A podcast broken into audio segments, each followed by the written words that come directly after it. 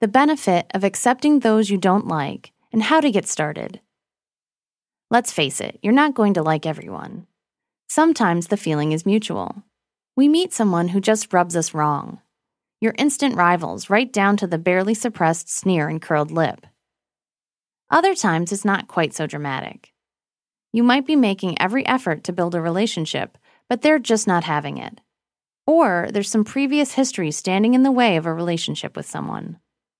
Whatever the case, there comes a time to let dislike go. Holding on to animosity, even something so subtle as not wanting to be around a certain individual at work, only winds up hurting you in the end. In fact, you might be missing out on some hidden benefits by accepting someone you don't like. Intrigued? Read on to discover the why of it, and better yet, the how. The benefits of accepting those you dislike are many reduces stress caused by the tension within the relationship, cuts down anxiety regarding what the other person will say or do, frees you from destructive thought patterns regarding this individual, allows you to enjoy your relationships fully without worrying about how someone will or won't react. In order to get started, you only need to follow these three steps. Address any fears. Frequently, when we dislike someone, it's because they're triggering us somehow. By looking deeper into the emotions being raised and addressing them, you'll be able to let go of a lot of the negativity you're feeling toward them. This is especially true of fears, which have a way of looking a lot like other things, such as dislike. Let go of the anger. Much like fears, anger has a way of keeping up a pretense of hearty dislike.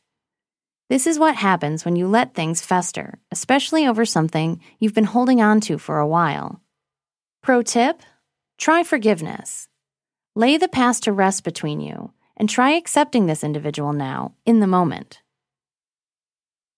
Look for the good in the relationship.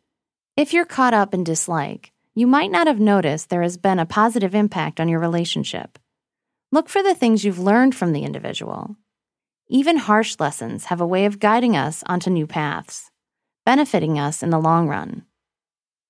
Sometimes we do ourselves a great disservice by hanging on to an immediate feeling of dislike for someone. As humans who grow and change, if we allow for it, relationships with those we don't like can improve. Even if the connection never becomes stronger, accepting that the person is just the way they are will bring more peace into your life.